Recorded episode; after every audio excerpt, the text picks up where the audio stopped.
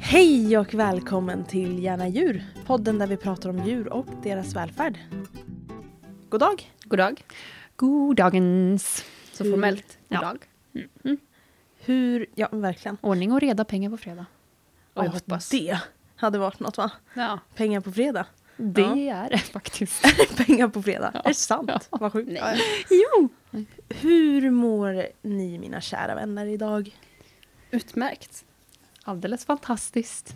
Vad skönt. Ja. Och du då? idag, jag mår bra för idag är, är det sol ute. Mm. Jag är alltid, för mig, så här. Det här, nu kommer personlig information.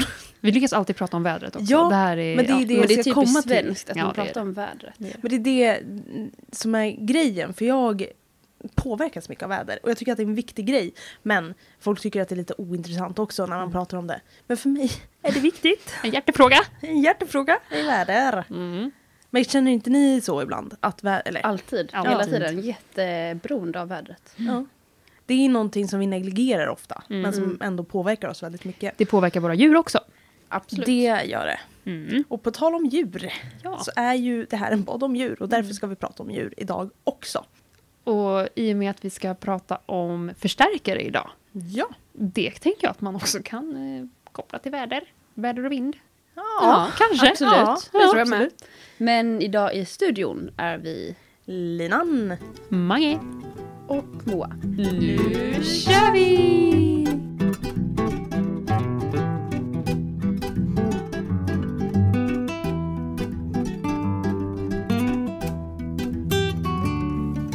Någonting som är otroligt viktigt när vi är med våra djur är ju just den här grejen med förstärkare.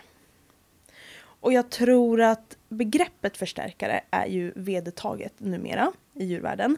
Men att... Men tror du att det är så solklart för alla att de vet vad en förstärkare är? Nej, precis. Vad jag tänkte okej, komma ja, till. Ja, mm. ja. Nej men det är verkligen så. För att Mm. begreppet finns och folk vet att det finns. Men vad som är en förstärkare, precis som du säger Moa, är nog ganska oklart många gånger. Det känns som att förstärkare hamnar i en gråskala. Mm. I och med att det är ganska individuellt vad som är en förstärkare och vad som inte är det. Och att en förstärkare för en individ kan vara någonting som är, känns bestraffande för en annan individ. Mm, Mm, verkligen. Men jag tror också i hundmän eller djurmänniskoträning att eh, en förstärkare kan en människa se att den är förstärkare för att det är förstärkande för människan. Till Mm. exempel. Men det är egentligen inte så förstärkande för djuret. Mm, verkligen. Och i kombination med det här också så, är ju, så finns det ju även en betydande skillnad inom etologin och beteendeanalysen. Och just hur man värderar det här då. Och återigen väldigt viktigt när man ska träna djur eller bara umgås med djur generellt. Ja, jag tänker att det är viktigt där att ha koll på båda. För att utifrån etologin så får vi ju ledtrådar kring vad som kan vara förstärkande för arten som vi har framför oss. Mm. Men att i slutändan måste vi utgå från beteendeanalysen som ser till individen och vad som är förstärkande för just den individen.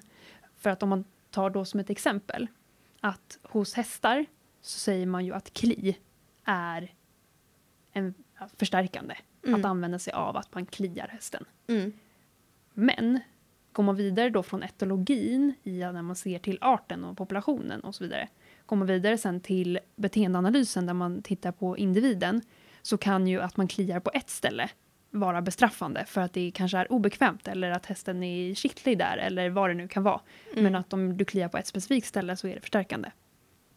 Så att det är viktigt att ha koll på båda delarna. Verkligen. Och just när det faktiskt kommer till KLI så har det ju publicerats en del nya studier om det.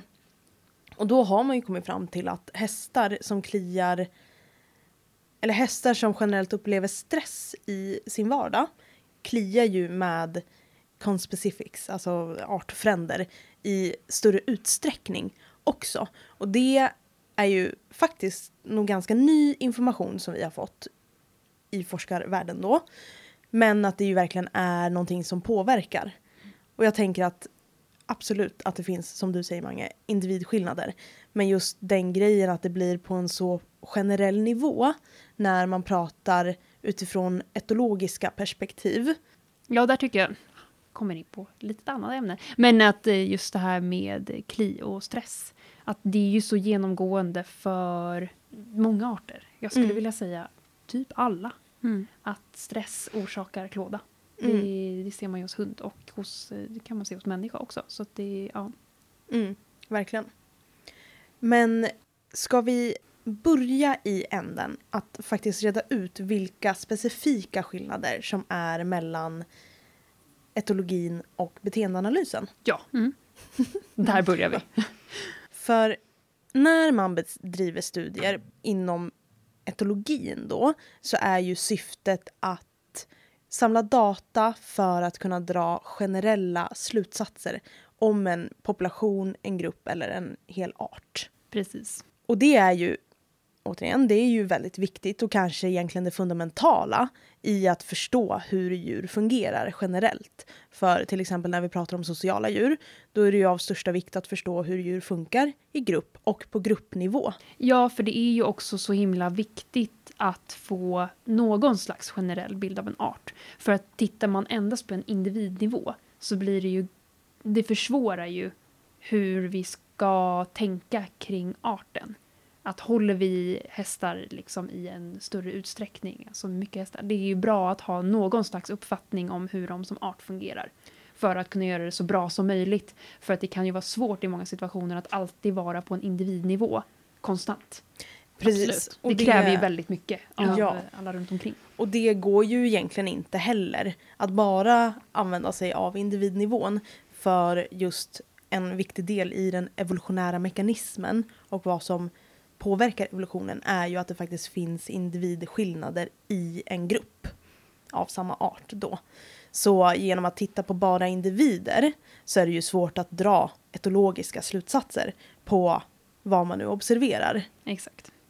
Men sen när det kommer till att faktiskt påverka specifika individer, då är ju beteendeanalysen av största vikt. För det man gör då är ju att man samlar data på en individ. Alltså att man gör en, ett etogram till exempel, där man ser vilka beteenden den här individen utför.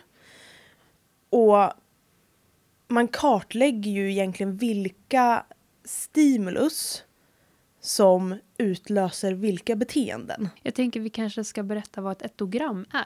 Ett etogram är ju då en typ av modell man använder inom forskning då för att kunna konstatera i vilken utsträckning och vilka beteenden som utförs av antingen då en individ då eller också en grupp av individer. Det är ju egentligen då som en katalog eller en inventering kan man också säga av olika beteenden. Mm. Och sen så kan man ju använda sig av olika, av olika metoder då för att använda sig av ett etogram.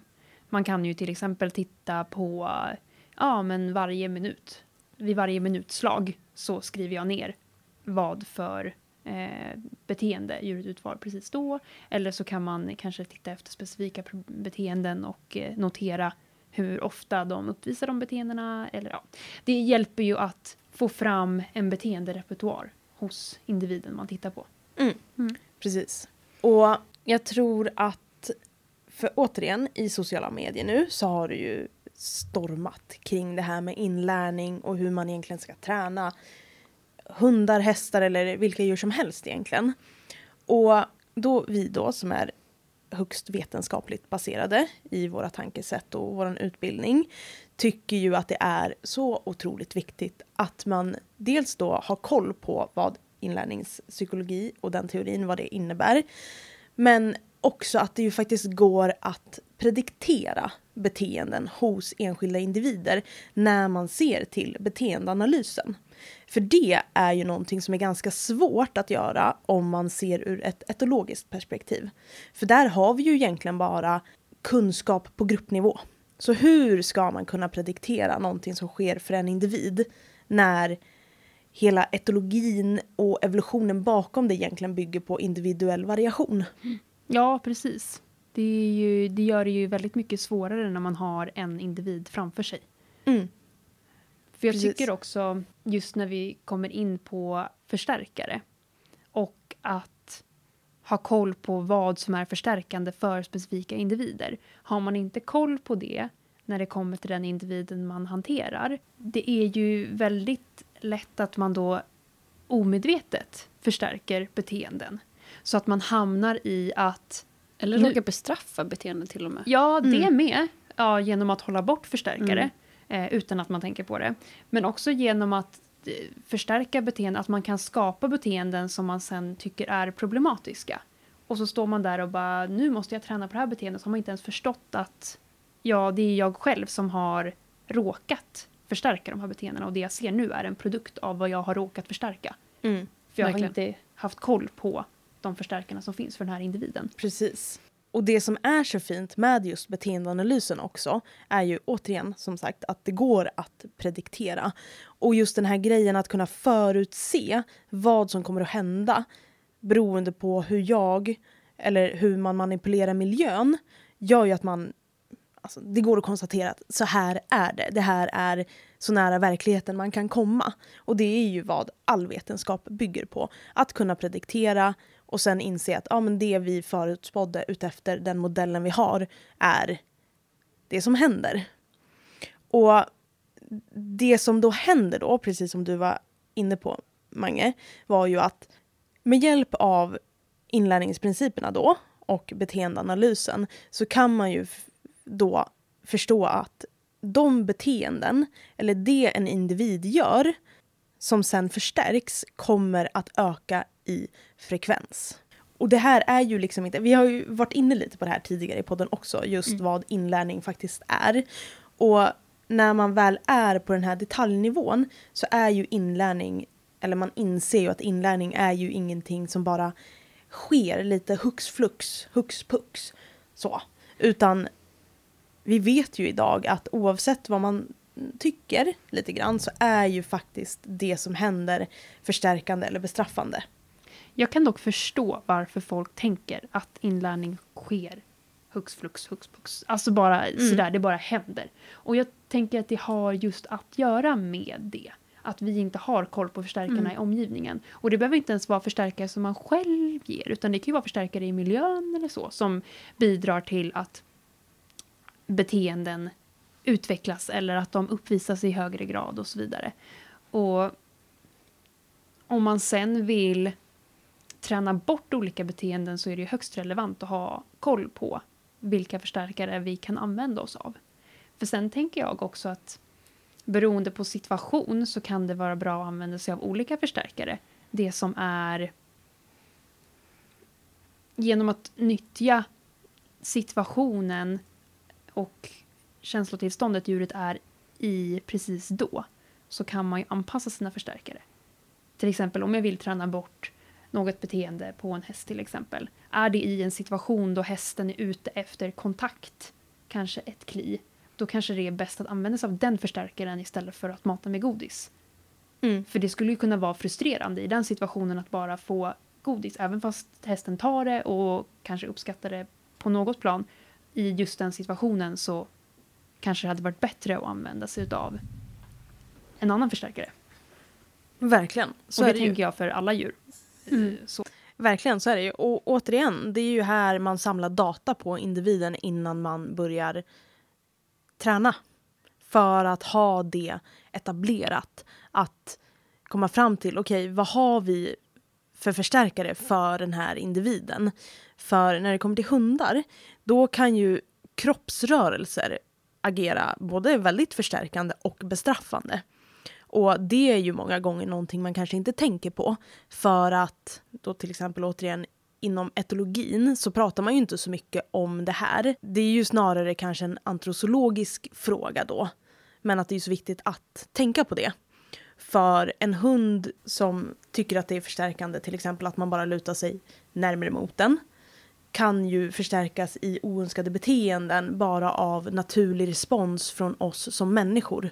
Till exempel en hund som skäller och vi förstår inte varför, varför skäller den här hunden? Jag har ju inte gjort någonting för att den här hunden ska skälla. Och man har uteslutit, den har inte smärta, den har inga liksom, fysiska problem eller men. Det är ju egentligen ingenting som har hänt utefter vad man tycker eller vet med sig så kan det ju vara så att någon gång har hunden skällt och vi har per reaktion bara lutat oss mot den.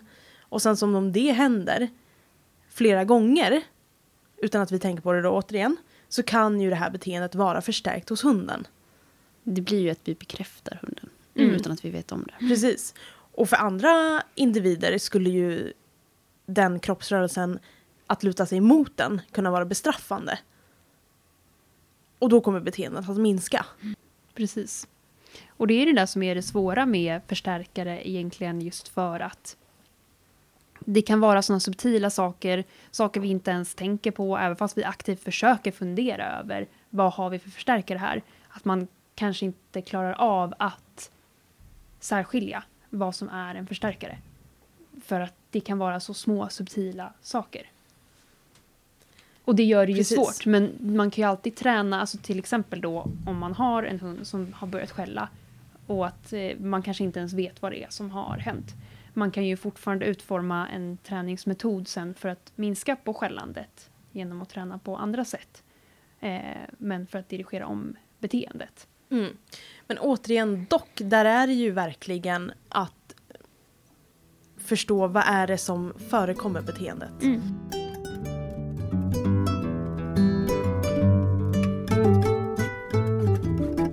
Och en till stor skillnad mellan just etologin och beteendeanalysen. Nu för att förtydliga. Etologin är ju ett väldigt brett område och inom etologin finns det ju otroligt många områden man kan studera och fördjupa sig i. Men när man kommer till ofta praktisk etologi kopplat till ekologi så är det ju vanligt att man tänker att djur eller man har uppfattningen om att djur inte är kapabla till operant beteende. Vilket då innebär just operant beteende. Då är det ju lite trial and error. Man Djuren som- opererar i sin miljö, brukar Ja. man kunna Mm. säga. Precis. Djuren formas av sin miljö och vad, vilka beteenden som har lönat sig eller inte lönat sig då. Och det som lönar sig är ju de beteendena som blir förstärkta då helt enkelt. Och de beteenden som inte lönar sig är ju det som blir bestraffande istället. Mm, precis. Och minskas Mm. över tid. Ja, för många gånger så säger man att ja, men beteenden är respondenta. Alltså att det kommer stimulus, respons och sen är allting nollställt då. Mm. Och det blir ju lite konstigt för att då utgår man ju från att ingen inlärning sker. Mm. Och Nästan lite att man utgår från att djur inte är en tänkande varelse. Mm, Verkligen så blir det ju faktiskt. Att det är ju liksom ett tomt skal precis. som bara följer efter vad som sker just då. Mm, precis. Utan Som, att ha en direkt plan i livet. Och det vet man ju som att man har djur själv att eh, så fungerar det inte. Verkligen inte. Eftersom att- att, ja. vi med hjälp av beteendeanalysen verkligen kan prediktera en ökning eller en minskning av olika beteenden genom att använda förstärkare och bestraffare då. Jag tycker ju också att det problematiska, det är mycket som är problematiskt med det här. Men det som jag ser som det mest problematiska för området är ju att genom att säga att det är på det här sättet och förminska djurs förmåga till operant beteende är ju att det påverkar förtroendet för området. Mm. För att genom att säga att ah, nej, vi är inte riktigt säkra på det här. När det finns så mycket forskning som är, säger att fast det är, vi kan ju se det här. Mm. Genom att då bara kasta bort det för att inom det området så har man inte tittat på det så mycket. Mm. Det skapar ju ett missförtroende för området i stort kan jag tycka. För då har man ju, vad mer förkastar man fast det finns forskning på? Mm. Verkligen. Att bara för att vi tittar inom det här området så kan man ju inte bara förkasta annan forskning. Ska man förkasta evolutionen då också? Eller va? Alltså jag blir lite... Alltså vart drar man, var drar man gränsen? Det blir ju väldigt så, hur, hur kan jag lita på att det de säger är saker som stämmer? Om man, Mm. ja, förstår ni Mm. vad jag menar? Ja, absolut. För så är det ju verkligen. För ofta generellt inom vetenskapen så upplever jag att det är så här, okej, har man inte bekräftat det, då är det inte så. Mm. Då nedvärderar man ju ofta andra organismer än människan. Att nej men vi har inte bekräftat att djur har känslor till exempel. Det är återkommande och det vedertagna exemplet på just den här grejen. Då antar vi att de inte har empati till exempel. Eller smärta, kan känna smärta. Precis.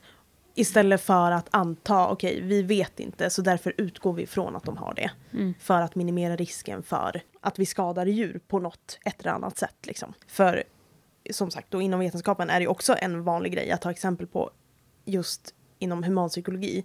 Att man kan ju egentligen inte veta att någon annan än sig själv har känslor, tankar och andra liksom subjektiva fenomen för sig. För att jag kommer ju aldrig kunna lita på att ni två talar sanning till mig. Mm. Och gör man forskning på det så kan man ju aldrig lita på att folk säger som det är. Mm. Men bara för det så utgår man ju inte från att jag är den enda människan i världen som har känslor. Utan man utgår ju från att förmodligen så, eftersom att vi är av samma art och vi är närbesläktade, så har vi förmodligen ungefär samma vi har ju ungefär samma fysiologiska responser på saker och ting här i omvärlden liksom. Ja, precis. Och jag blir så här, jag blir ju, men jag blir alltid väldigt upprörd när det kommer till sånt här, när man ska nedvärdera djur. Men jag tycker det är en sån, jag tycker att det är ett sånt konstigt fenomen att ha en så stark åsikt om någonting om de inte ens har valt att titta på specifikt det. Då behöver man ju kanske inte förneka att det är så, utan snarare, jo men absolut, men inom det här området så tittar vi inte på just det här. I nuläget i alla fall. Det kanske kommer, men att just nu tittar vi inte på det här. Det, jag säger inte att det inte är så, men att istället för att förkasta saker och vara så här, bara, ja, fast nej, vi känner oss inte säkra på det. Ja, fast om Så andra områden, kan vi inte säga någonting. Och Ja. det tycker jag är, det är liksom... ja, då är det väl bättre att Då missar man saker. Precis. Då är det ju bättre att säga att eh, ja, det är säkert så för att andra områden har ju kommit fram till det, men vi, har inte, vi tittar inte på specifikt Mm. det. Mm, verkligen. Och just i, för det är ju vanligt att man som etolog också hjälper människor att träna deras djur och hjälper med problembeteenden eller hur man vill uttrycka det. Men det är ju så otroligt viktigt att ha en förståelse för beteendeanalys också. För just, återigen när det kommer till etologi så är det på grupp och artnivå. Man kommer inte kunna hjälpa en specifik individ genom att använda information man har från den här arten. Du sätter en grund, men du sätter inte för individen. Precis. Det är ju, som jag sa tidigare, det är ju en viktig fundamental byggsten i det. Men man kan inte utgå endast från det då. Verkligen. Men ska vi ta lite, ska vi prata om då förstärkare och ge lite exempel på förstärkare som då kan vara förstärkande. Mm. Som man kanske inte tänker på generellt. Mm. Så Absolut. de här basic vet man ju de flesta om. Mm. Mat och kli. Exakt. Eller kanske lek för Ja. hund. ehm, eller för katt. Eller Mm. Ja, många andra djur. Där dock, just lek är ju verkligen någonting man lite som mat tänker är förstärkande för typ alla individer. Att det är ofta när man hör hur polisen arbetar eller militären arbetar med sina hundar så använder ju de ofta lek. Och absoluta majoriteten av alla individer, hundar då, tycker att förmodligen att det är förstärkande. Men det finns ju också en andel hundar som tycker att det är aversivt med lek under träning. Och det är ju en sån här viktig grej att tänka på. Återigen, vad har jag för individ framför mig här? Och likadant faktiskt med godis. Alltså vissa Mm. individer uppskattar inte mat eller godis i träningssammanhang. Nej. Utan de vill ha någonting annat. Mm. Precis. Men jag tycker att det viktiga också med förstärkare för att de här vanliga som man använder oftast som förslag på förstärkare, det har ju ändå de flesta koll på. Men jag tror att många, så som folk eh, benämner det, vardagsproblem man har, kommer ju ofta från andra typer av förstärkare. Som till exempel, ja, jag har en hund som skäller när det går förbi någon utanför. Och det förstärkande i det är ju att hunden kopplar ju att jag skäller och sen försvinner det som jag vill ska försvinna. Då är ju det en förstärkning. Mm. Och det är därför man ser att problemet fortsätter för att det lönar sig för hunden. Jag skäller och den försvinner. Mm. Det här är ju en klassiker av det vi kallar för negativ förstärkning. Exakt. Som ju sker utan att vi som människa lägger till egentligen ett tryck och tar bort det sen. Eller det obehagliga rättare sagt. För de tycker att människor är obehagliga som kommer och går. Mm. Därför precis. skäller de Mm. som jaktinstinkt. Ja, och sen så går de och då försvinner det obehagliga. Mm. Exakt, precis. Och det, det är ju faktiskt här någonstans jag tänker att folk missförstår den här hux flux pux grejen. Exakt. Att inlärning bara sker utan att man inte vet om det och när Mm. det sker hitan och ditan. Men när man verkligen analyserar det på den här detaljnivån, återigen då, Mm. så ser man ju att det är så mycket i vardagen bara som vi själva egentligen inte påverkar är negativ förstärkning till exempel, just som i den situationen. Och samma sak här kan ju avstånd för en hund eller en häst fungera som förstärkande. Alltså att öka avståndet. Och viktigt här då är att tillägga att det här blir ju inte positiv förstärkning utan det här är ju negativ förstärkning. Men det är ju fortfarande en förstärkare i situationen. Mm. Plus att beteendet ökar. Precis. Mm. Och likadant där som du var inne på tidigare Lina, med till exempel om du har en hund som skäller och på dig kanske. Och du förstår inte varför, för du har inte gjort någonting, tycker du. Men bara en sån sak att man vid något tillfälle har råkat sträcka ner en hand eller kanske råkat ge ögonkontakt. Att på något sätt, för där, där är vi tillbaka i det lite som jag var inne på förut, det här med vad är specifikt förstärkande, vad är liksom djuret ute efter i situationen? För i en sån situation så kanske djuret är ute efter att få uppmärksamhet. Och då är det ju uppmärksamhet i alla dess former där som är förstärkande. Och att i den situationen så behöver man ju ja, ha koll på det, för att det är ju det som har sen förstärkt att hunden då kanske fortsätter skälla på dig. Du kanske pysslar med någonting och hunden står och skäller. Men bara för att det har hänt, då, och det kanske inte ens är att du förstärker varje gång, men att bara att det händer några gånger blir väldigt förstärkande. Och sen hamnar ju djuret då i den klassiska extinction outburst, när det inte funkar. Att den har skällt tidigare och fått bekräftelse på olika sätt. Och sen helt plötsligt får den inte det. Och då ökar ju beteendet för att man vill få fram det önskade beteendet från människan. Precis. Och någonting som också, om man nu ska prata om just de vanliga förstärkarna, till exempel mat, så tycker jag att det är så himla viktigt, eller att vara medveten om att djuret per se ju inte är medveten om när vi människor bestämmer oss för att nu är det träningspass och nu är det inte träning. För varje gång vi ger hunden en godis till exempel så kommer ju det beteendet som sker innan att förstärkas. Och råkar samma beteende uppkomma, av slump kanske till och med, flera gånger återupprepat och vi bara råkar ge en godis efteråt så kommer det här bli ett beteende som ökar i frekvens i individens repertoar. Och det här är ju någonting som jag har uppfattningen om att folk egentligen inte tänker på. Alltså när man får höra det så tänker många säkert att men det är helt rimligt. Det är klart att hunden inte fattar eller hästen inte fattar att nu tränar vi och nu tränar vi inte. Men att vara medveten om att varje gång jag ger min, mitt djur ett, en godis så kommer, kommer det finnas en risk att ett beteende förstärks. Eller bara att du är i närheten. Mm. Jag tänker om du kommer ut i hagen. Kan Mm. det vara ett förstärkande beteende? Mm, Eller bestraffande till och med. Mm. Om du Precis. verkligen. Eller hund om du kommer hem till hunden, katten. Alltså, allting kan ju vara förstärkande eller bestraffande.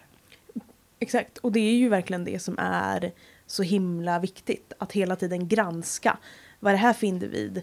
Är det förstärkande eller bestraffande när jag gör så här? Är det förstärkande eller bestraffande när jag gör på det där sättet istället? För det är ju också just när det kommer till hästar, som du nu var inne på då, Moa, att vissa hästar tycker ju att det är väldigt bestraffande till exempel om man kommer in i hagen vid ett, en specifik tidpunkt. Och att vara medveten om det kan ju göra att man istället kan skapa en förstärkning av att gå in i hagen någon annan gång på dagen. Mm. Och jag tror att många, har man en sån här diskussion med en person så är det oftast vid det här tillfället, upplever jag, som personen börjar himla med ögonen och börjar tycka att men jag orkar ju inte tänka på det här hela tiden. Mm. Jag, varje vaken stund. Jag orkar ju inte tänka vad är förstärkande och vad är bestraffande med mitt djur. Mm. Och jag köper det. Och det gör ju inte... Jag gör ju inte det heller konstant. Det Nej, nej, nej. flimrar ju förbi inte. i huvudet ibland. Så. Mm. Och absolut mer nu än tidigare. Men Man blir Det- mer alltså, medveten om vad man gör i närheten av djur. Men det är ju inte så att jag går runt och tänker konstant, ah, nu bestraffar jag det här, ah, nu förstärkte jag det här. Nej. Förutom kanske i konkreta träningssammanhang, att nu ska vi lära in det här, Mm. eller nu ska vi göra det här. Mm. Jag tror bara att det är viktigt att vara medveten om att det är så här det funkar. Mm. För jag tror att det är det här som också gör det lättare att förstå varför man kanske ser beteenden som man inte tycker är så önskvärda. Mm. Men att skapa inte- en vardag tillsammans. Ja, Att kunna skapa en vardag tillsammans gör ju, det underlättar ju jättemycket om man Mm. vet vad man förstärker eller bestraffar. precis. Mm. Det är ju verkligen jätteviktigt. Verkligen. För jag tänker bara just att genom att vara medveten om det och att kunna då tänka tillbaka, okej vänta nu har jag ju faktiskt det här beteendet här som jag inte tycker är så önskvärt. Vad är det jag har gjort i tidigare situationer och då kanske gå in på den detaljnivån. Ja ah, men okej, min hund skäller. Ja, jag har ju ändå, ibland rycker jag ju till. Jag brukar kunna, alltså för till exempel ett skall då. Det är naturligt att rycka till, att reagera, att råka titta på hunden och så vidare. Speciellt om du inte är beredd på det. Ja, att man blir lite, verkligen. oj vad hände? Ja, exakt. Det är ju en Mm. naturlig respons, så det är ju Mm. inte konstigt. Men att genom att se vad som har... Vilken konsekvens av beteendet som har då varit förstärkande för djuret, att det är det som har skapat det. Det blir ju lite lättare att förstå och kanske få lite bättre kontroll över förstärkarna kring olika beteenden. Mm. Är du Verkligen. medveten om dem så är det ju lättare att försöka kontrollera. Verkligen. Och för det är ju verkligen så. För då kan man ju, när man har det etablerat, så kan man ju arrangera antecedenter på ett väldigt effektivt sätt. Arrangera miljön på ett visst sätt för att faktiskt framkalla en viss respons från en individ. Mm. Snarare än att önska en respons och sen så har man en helt annan miljö som individen tidigare har blivit förstärkt i på ett annat sätt. Så genom att ha förståelsen för att det här under de här omständigheterna så triggas eller framkallas det här beteendet. Då kan man ju skapa otroligt många beteenden. Eller man kan ju skapa en vardag som man vill ha utan att egentligen göra så mycket direkt mot hunden. Eller hästen eller något annat djur. Det handlar ju lite om att, eh, återigen som vi har pratat om innan, att skapa en miljö som fungerar för djuret. Mm. Ja, Och inte Mm. att de ska anpassa sig till vår miljö, utan att precis. vi anpassar miljön till dem för att de ska kunna göra rätt. Mm. Mm. Och för Verkligen. att göra det lite konkret, just, alltså ta som ett exempel, är ju då kanske hundmöten. Mm. Har du en hund som det går bra att passera en annan hund om det är ungefär 10 meters avstånd. Men är du på 5 meters avstånd så har du en hund som eh, börjar skälla mot den Mm. andra hunden. Ja men okej, då har jag ju lite bättre koll på det. Då kan jag ju försöka hålla mig på den här 10 meters Mm. för att underlätta. Och just eh, det är ju lite där man behöver arbeta också för att arbeta under tröskeln om man vill träna på det. Men att en sån sak kan ju ändå underlätta då att har jag koll på att ja, men ungefär 10 meter, ja men då Mm. brukar det gå bra att passera en annan hund. Precis. Mm. Då kan man helt plötsligt arrangera miljön på ett annat sätt. Mm. Och då kan man, har man större kontroll över beteendena som visas. Mm, verkligen. Och utifrån det har man ju också möjlighet då att om man nu önskar kunna gå jättenära en annan hund vid hundmöten kunna träna på det gradvis, stegvis och förstärka beteenden som man önskar se då. Verkligen. Dags för en dagens... Du, Dagens. så här. Förra veckan så berättade jag lite grann om elefanter. Ja. Och det blev ju som en liten cliffhanger. Och nu, Moa, Fick jag uppgiften att lösa ditt problem? ska du ta vid den cliffhangern. vad kommer du ihåg? Vad sa du om... Eh, var lämnade du dem någonstans? Att man har ju då kommit fram till att elefanter har förmågan att via auditivt stimuli kunna särskilja människors, människors kön, ålder, etnicitet. Var det någonting mer? Nej, Nej. det har inte jag fått med mig. Kön, ålder och etnicitet kan elefanter alltså ja, veta. Utefter. Diskriminera mellan. Ja. Mm. Och lite bakgrundsinformation, för jag hörde att någon önskade det här i studion. Ja. Så gjordes det på en eh, vild flock elefanter i Kenya. Det är bra. Eh, eller det var nog flera till och med. Så det var liksom så. Och så hade de då... Det finns ju, de åker runt med bilar som då har högtalare om jag fattar det rätt. Och då har de under tiden innan de börjar projektet vant sig vid det här så att det inte ska störa. Så det har inte påverkat projektet i alla fall. Men då hade de eh, män och kvinnor från eh, olika folkgrupper som då vad jag antar pratar olika språk. Mm. Massajer och kamba. Är inte expert på det området på folkgrupper, men Mm. jag tror i alla fall att det var det. Och då testade de eh, mellan Masai-folk och eh, Kambaya. Och då fick de att de skulle säga en mening. Och då lät den typ så här, titta, titta där borta, en grupp elefanter kommer. Mm. Och då skulle de säga det på exakt samma vis allihopa. Mm. Och då såg man att när elefanter hörde massajer jämfört med kambafolk. Mm. Men då märktes det ganska stor skillnad i hur elefanterna reagerade när de hörde massajfolk. Mhm. Att de eh, grupperade sig lite mer Mm. och att de började liksom lukta runt i, sig, runt i sin omgivning. Mm. Började undersöka. Ja, men de började samla ihop sig. Typ som att det var ett hot i närheten. Precis. Och då börjar de även då jämföra med eh, mellan män och kvinnor. Vad jag förstod det inom Masai och Kamba. Mm. Och då visade det också en väldigt stor skillnad på att det var mäns röst som påverkade väldigt tydligt. Mm. Just det. Och då ville de kolla ännu en gång om det var män eller pojkars röst eller om det bara var generellt. Och då visade det också jättestor skillnad på män jämfört med Och pojkar. pojkar. Så då kunde de ju både skillnad på etnicitet, ålder och kön. Mm. Och vad jag har förstått det som så är det ju... Hur, alltså jag antar, vad jag förstod det som från studien, att eh, de har ju blivit jagade elefanter förr i tiden. Mm. Och elefanter kan bli väldigt, väldigt gamla. Här får, måste jag få flika in också. För här blir det så spännande med kultur. Ja. För det är ju, precis som du säger, elefanter blir ganska gamla så det är säkert vissa individer i flock, vissa flockar som kanske fortfarande har alltså, faktiskt erfarenhet av att ha blivit jagade Mm. av då, eh, dessa personer. Ja, när man funderar att eh, det de kulturer som skapas. För att det går ju i nedåtgående led. De lär ju sig av Mm. de äldre. Så att de som har varit med om det, de lär ju de yngre att oh, det där reagerar vi på. Mm. Så att även individer då som inte har erfarenhet av det vet att det är det där vi ska särskilja. Ja. Det är det där som är, kan vara en fara. Mm. Och också att de visade då mindre för att det var inte lika mycket fara. Precis. Och de som hade då en äldre Mm. en individ i sin grupp reagerade mindre om jag förstod det rätt. Mm. Vid icke-fara. Och som verkligen ju är lite i samma område. Kommer ni ihåg när jag pratade om zebror och hästar och domesticering? Ja, det är någonting jag tänker på ofta. Jag, tänker Ja. på, jag tänkte på det senast igår, vill jag faktiskt. Ja. Ja. Jag tänker också gilla på zebror faktiskt. Väldigt konstigt att jag tänker ofta på dem. Ja. Undrar om det är vår grej som så här, romarriket, oss män som var snack om innan. jag tänkte verkligen på det. Jag bara, det här har blivit mitt romarrike. Jag tänker ofta på det här. Ja, Ja. perfekt. Ja. Men just den här att jag tror att man kan se det hos fler arter kanske också. För anledningen till att zebror inte har blivit domesticerade då är ju för att de under historiens gång har blivit jagade mycket för sitt kött. Och att de individer som då har flytt tillräckligt tidigt för att inte bli dödade då av människor har ju överlevt och då sprider sina gener.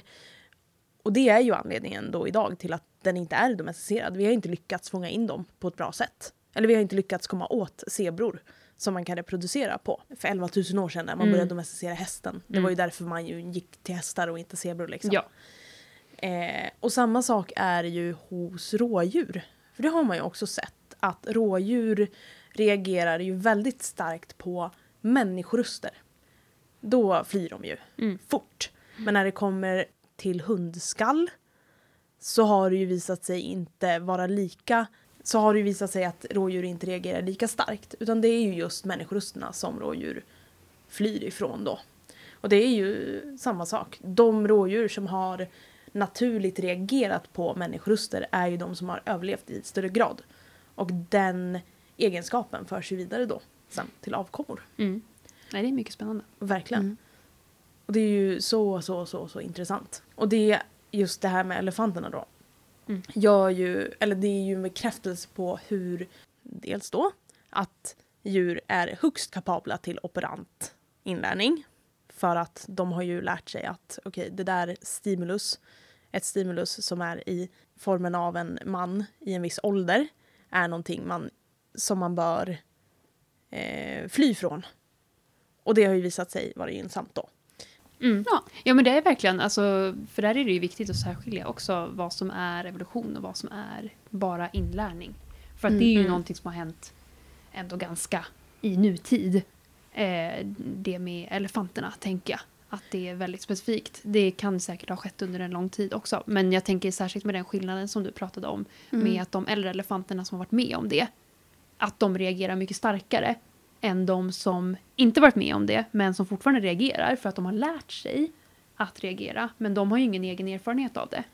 Och jag, tänker att det Ja. påverkar. Mm, Mm. Precis. Verkligen. Jag tänker att här, om man ändå ska titta till evolution, så är ju nog just kulturfenomenet ligger ju nog i att den egenskapen att lära yngre individer, eller som yngre individ att lära av äldre, är ju någonting som har varit gynnsamt. Exakt. För jag kommer ihåg att vi i någon kurs tittade på just att de hade gjort det här testet då för att kolla just med människoröster och vilt i Sverige tittade de väl då. Då hade de ju satt upp kameror vid någon matstation eller någonting. Och man kunde även se det med älg. Att de också reagerar väldigt, väldigt starkt då för människoljud. Mm. Och att, eller människoröster. Och att vi fick ju se ett klipp då på en älg som var vid den här matstationen. Och så spelades det upp olika ljud. Och de testade ju då olika ljud för liksom samma individer som kom. Och då testade de liksom, ja med vanligt fågelkvitter, ingen reaktion alls såklart. Eh, hundskall. Då lyfter de ju och lyssnar ganska noggrant. Men avgör väl sen att det inte låter som att det är tillräckligt nära. Eller att det kommer närmare. Återgår till att äta. Spelar en människoröst. Djuret springer för full kareta därifrån direkt. Ingen liksom... Ingen... Att de direkt bara reagerar instinktivt. Mm. Det är eh, Mm. fantastiskt intressant. Verkligen. Är det. Mm. Men eh, då så. Vi Vilket matigt avsnitt. Ja, verkligen. Har ni frågor? Då vänder ni er till oss. Antingen på eh, Instagram, där vi heter Gärna djur. Eller på Facebook där vi också heter Gärna djur. Bye-bye. Bye. Bye-bye.